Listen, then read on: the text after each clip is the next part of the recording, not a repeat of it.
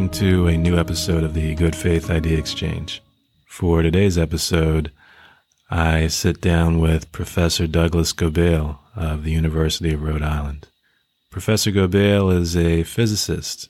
You know, physics is essentially the study of the living world around us and why, how, and why everything is the way that it is. So today we are going to be talking about something very important, uh, something that uh, I learned from him um, in one of his classes. I was a student of his. It's called the Carrington Event, and to me, it is um, it's something very few people know about, and I'd like to spread the word about this. So we're going to cut to the chase, and we're going to get right to the part of this interview where we begin talking about it. Give it a listen.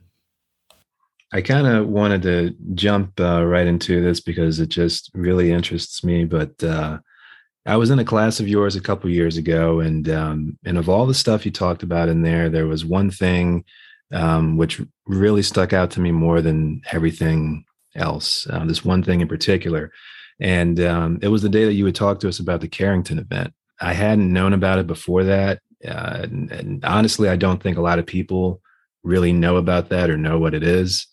What is the Carrington event, and why would you say it's important? The Carrington event is not something we know a spectacular amount about because it's going to happen back in 1859. And so our resources to understand things like solar activity were limited.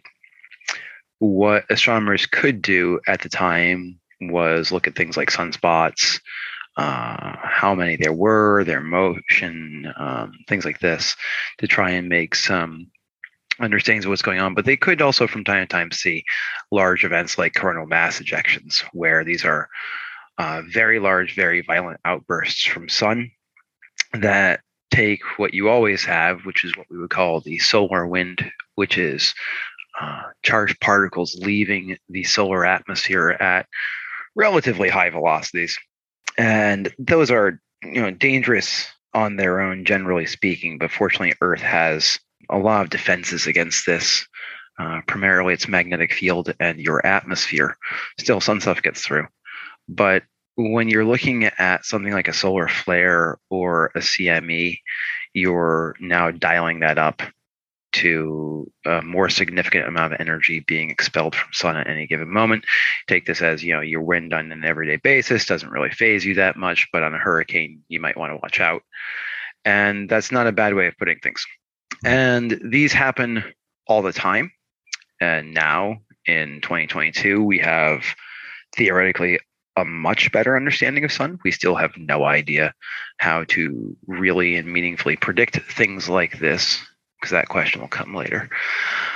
But yeah, we could have at any given moment a large scale outburst from sun that happens to go in Earth's direction. And that's what happened back in 1859. There was a large solar outburst, and it happened to be directly in the path of where Earth was at the time. And so the sunlit side of Earth got walloped pretty hard by a massive onslaught of charged particles that were going to interact with Earth in a significant way.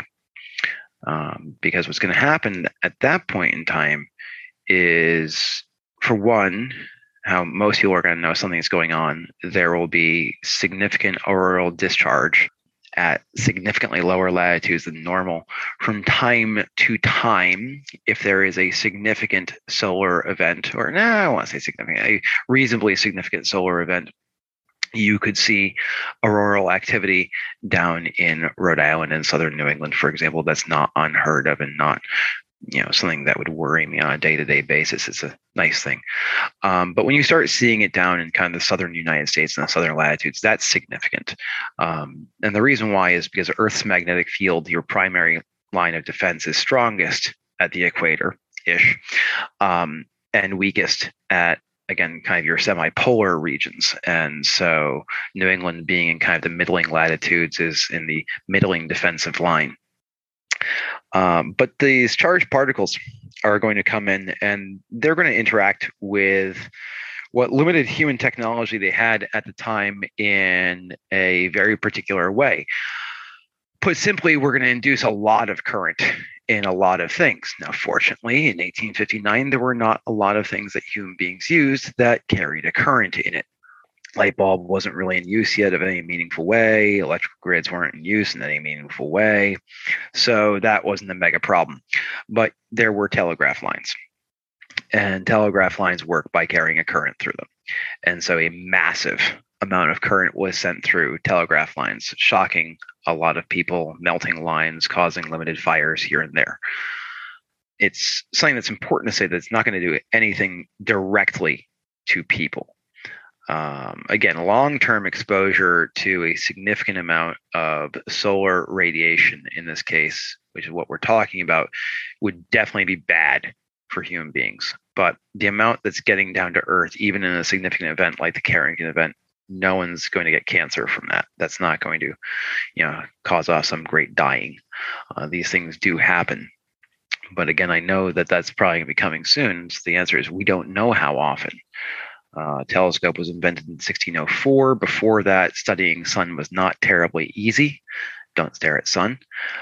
And so, if we're being super duper generous, we've got about four centuries worth of data on a star that's four and a half billion years old. So, we could say that's, you know, four and a half million thousand years old if we want to try and make a more comparative term, which means we've been looking at sun for less than a blink of an eye. So to say that we understand it and its workings is just laughable. Right. Right. Now, now, Professor, I know you. I know you just said, um, you know, back in 1859, it was, you know, simple stuff like telegraph wires that were taken out. But um, what would happen if an event of the same magnitude were to hit us today?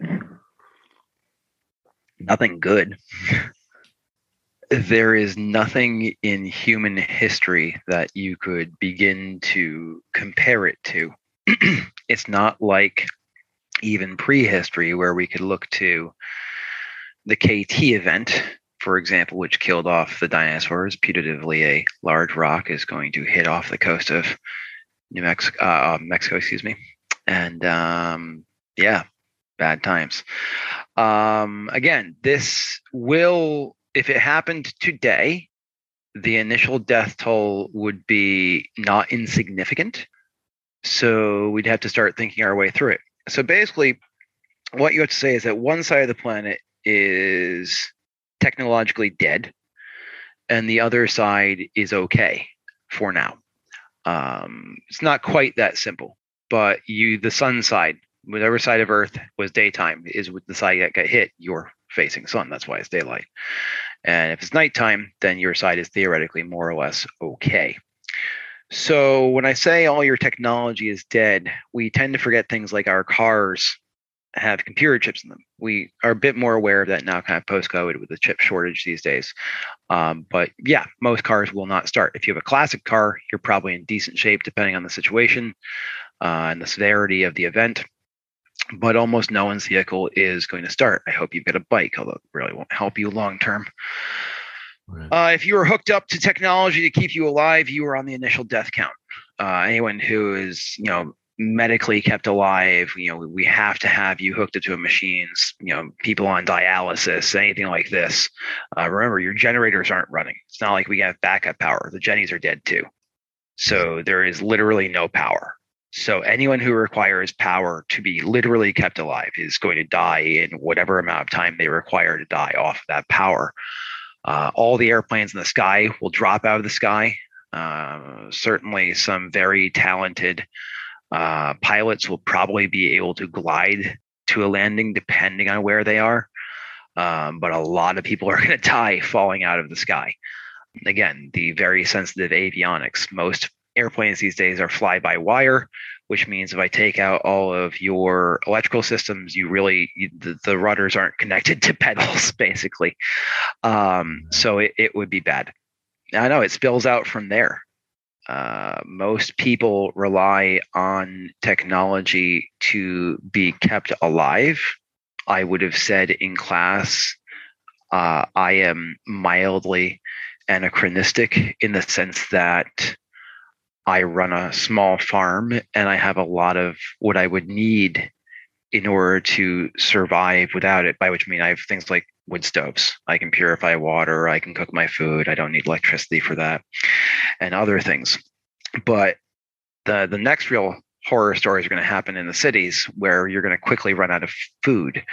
Again, the city is just because population density. We need to feed them harder than we need to feed other places. The, the mere amount of you know material that needs to go in and out. Remember, we have no ability to move that material around anymore. We'll have tons of gas. It won't be terribly useful, like burn. Um, or if you have anything that can run off of that gasoline that doesn't need a computer chip in it. And again, there will be some things. And so people will get clever. But the long story short is billions. Well, I guess you could get really lucky and have basically the Pacific get mostly hit. You have like California and Japan and the east coast of China, I suppose I'd need to really map it out. I mean, that's your real best case scenario is that like Hawaii dead center, because that's just where the, the lowest density of humans is. Right. And if, uh, otherwise, again, if you have like kind of Africa, Europe, uh, Asia facing that, that's a mega blow. You have 3 billion people living in Southeast Asia.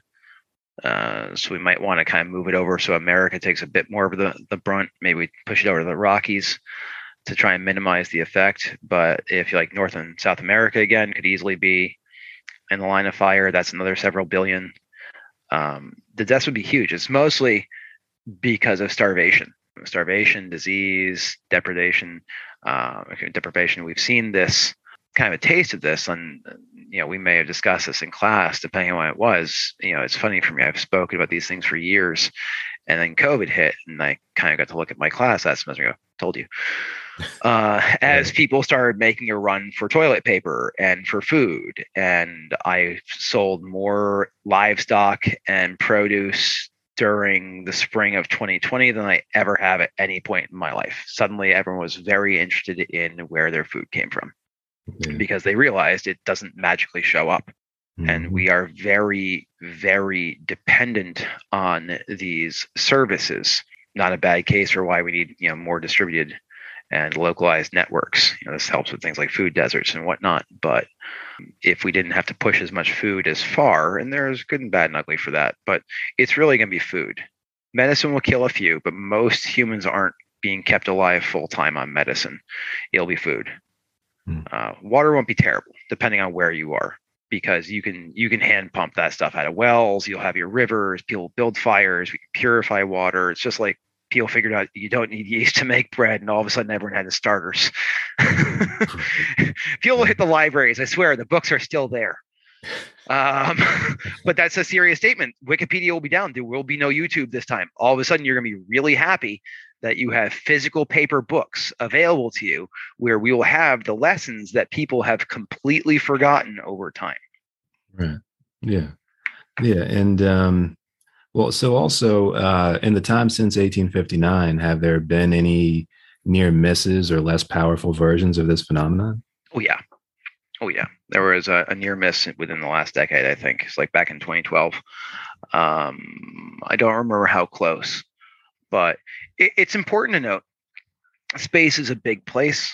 It's a very, very, very big place. It's hard even with any amount of time I would give here to explore just how big it is. A direct hit like the Carrington event on Earth is not bloody likely. But again, we know it happens.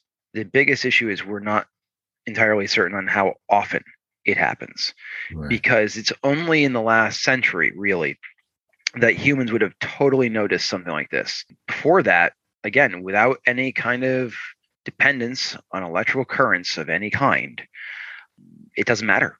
No one cares. Again, no one dies. No one gets cancer. Nothing happens. You, you get a light show in the sky. Ooh, ah, that's it. Right. Right. I'm um, sure someone would go, you know, the gods are angry or something like that. And we, we, we could take it there. But again, that's probably going to be your biggest influence. And astronomy is all over that with comets and asteroids. We're, we're blamed for everything. So that wouldn't be news. Okay. I got you.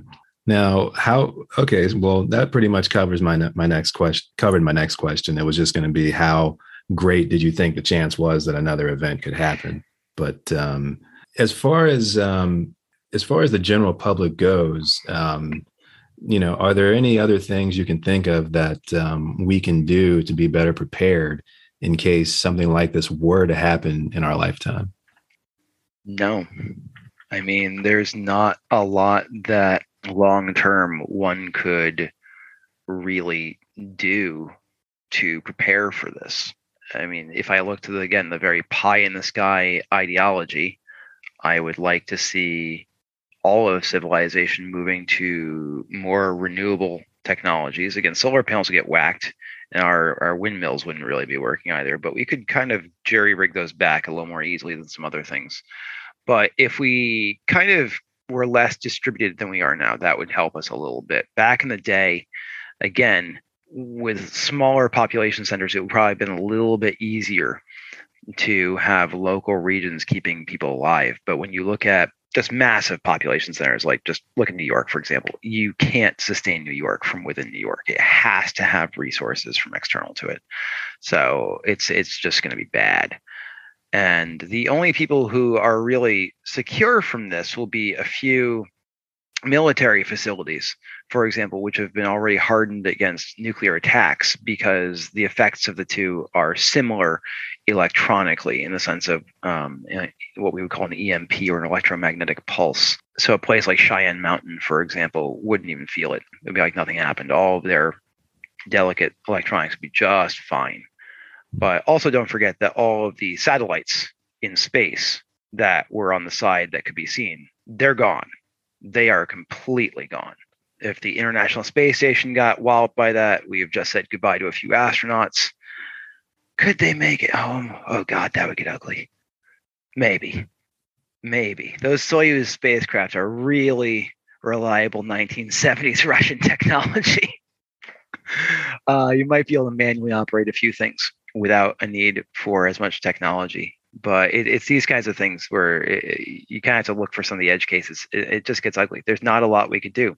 Unfortunately, humanity has put itself into a position over the last 12,000 years of building civilization to build this inverted pyramid where it's easier and easier and easier as time goes on to knock you down. The quick example I might have given you in class is that we have artwork on cave walls, we have writing on cave walls, we have carving in stone from literally thousands, tens of thousands of years ago. In one moment with a Carrington level event, I can take your entire life, just you as a person, and your massive digital footprint, and it's gone. Like it never existed. All that stuff that we've built up, all of these photos and videos and then recordings and anything all of our our digital art and all these other things these are very important things. It's not to say that like physical art is more meaningful or, or something like that. But again think even as i'm trying to let my brain go places your dollar bill will be fine but your cryptocurrency could be gone. Um, depending on how distributed the network is it's stuff like this where suddenly if you literally go from a physical currency to an entire digital currency again now you've got a completely different event. Now you've got no money after that happens. And you know, looking to the future, I I wouldn't be entirely surprised to see everyone eventually going to some kind of a digital currency. It seems to be the trajectory of things. And as we continue to do that, it just becomes easier and easier to just knock humanity over. That's what I mean by the idea of an inverted pyramid. The bigger it gets, the easier it's going to be to just knock the whole thing over. And there's not a lot we can do about it in that sense. The best thing you can do if you want to know the right answer is you need a Mars colony. A lunar colony would not really help you because if it hits Earth, it's probably going to hit Moon. Um, the only upshot on Moon might be that an early lunar colony, you see, without Moon has no magnetic field, no atmosphere, kind of a duh, at least in the second one. It has no protection from solar wind and solar events. And so when we have sent human beings, the handful of them, uh, 18 dudes off the top of my head, who have gone out and been exposed to those winds, we have a good understanding of the amount of radiation they're intaking.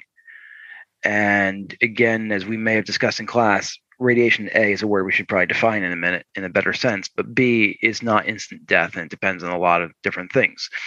Humans take a lot of radiation every day, a lot of different varieties. Um, so on moon though if we're going to spend a long time there so again our apollo astronauts they're the ones who've done this. They spend a very limited window of time out there and we give them a good checkup when they come back. If you're going to be on moon for a prolonged period of time we have to shield you. We're not just going to let you take it. So they're going to be underground. And if we put all of our technology underground as well that might be enough to uh, give a reasonable amount of protection but really, what you want is a Mars colony because it would be just be a really bad day if Earth and Mars happened to be lined up both in the line of fire from Sun, because that just wouldn't happen almost ever. All right. And this concludes this episode with Professor Gobeil uh, about the Carrington event and why the Carrington event is so important. This episode was, um, to me, is especially, especially excellent. You know, I feel like this episode was very, very informative. Um, I hope you guys got to learn quite a bit uh, from it. And next week, uh, we will be having another episode with Professor Gobeil. And in that episode, we will be talking about radiation, light, what is actually harmful to humans, and what is not. And as, as we as a society begin to wean ourselves off of fossil fuels, what is what are the different sorts of energy, the different sorts of power that we have in front of us? You know, nuclear power, wind, solar, etc. What are these different sorts of power and what is really the best for us to use and why. Um, we're going to touch on that and quite a few other things. Um, I think you, sh- I think you definitely want to listen to uh, next week's episode as well. Anyway, thank you all for listening and have a great day.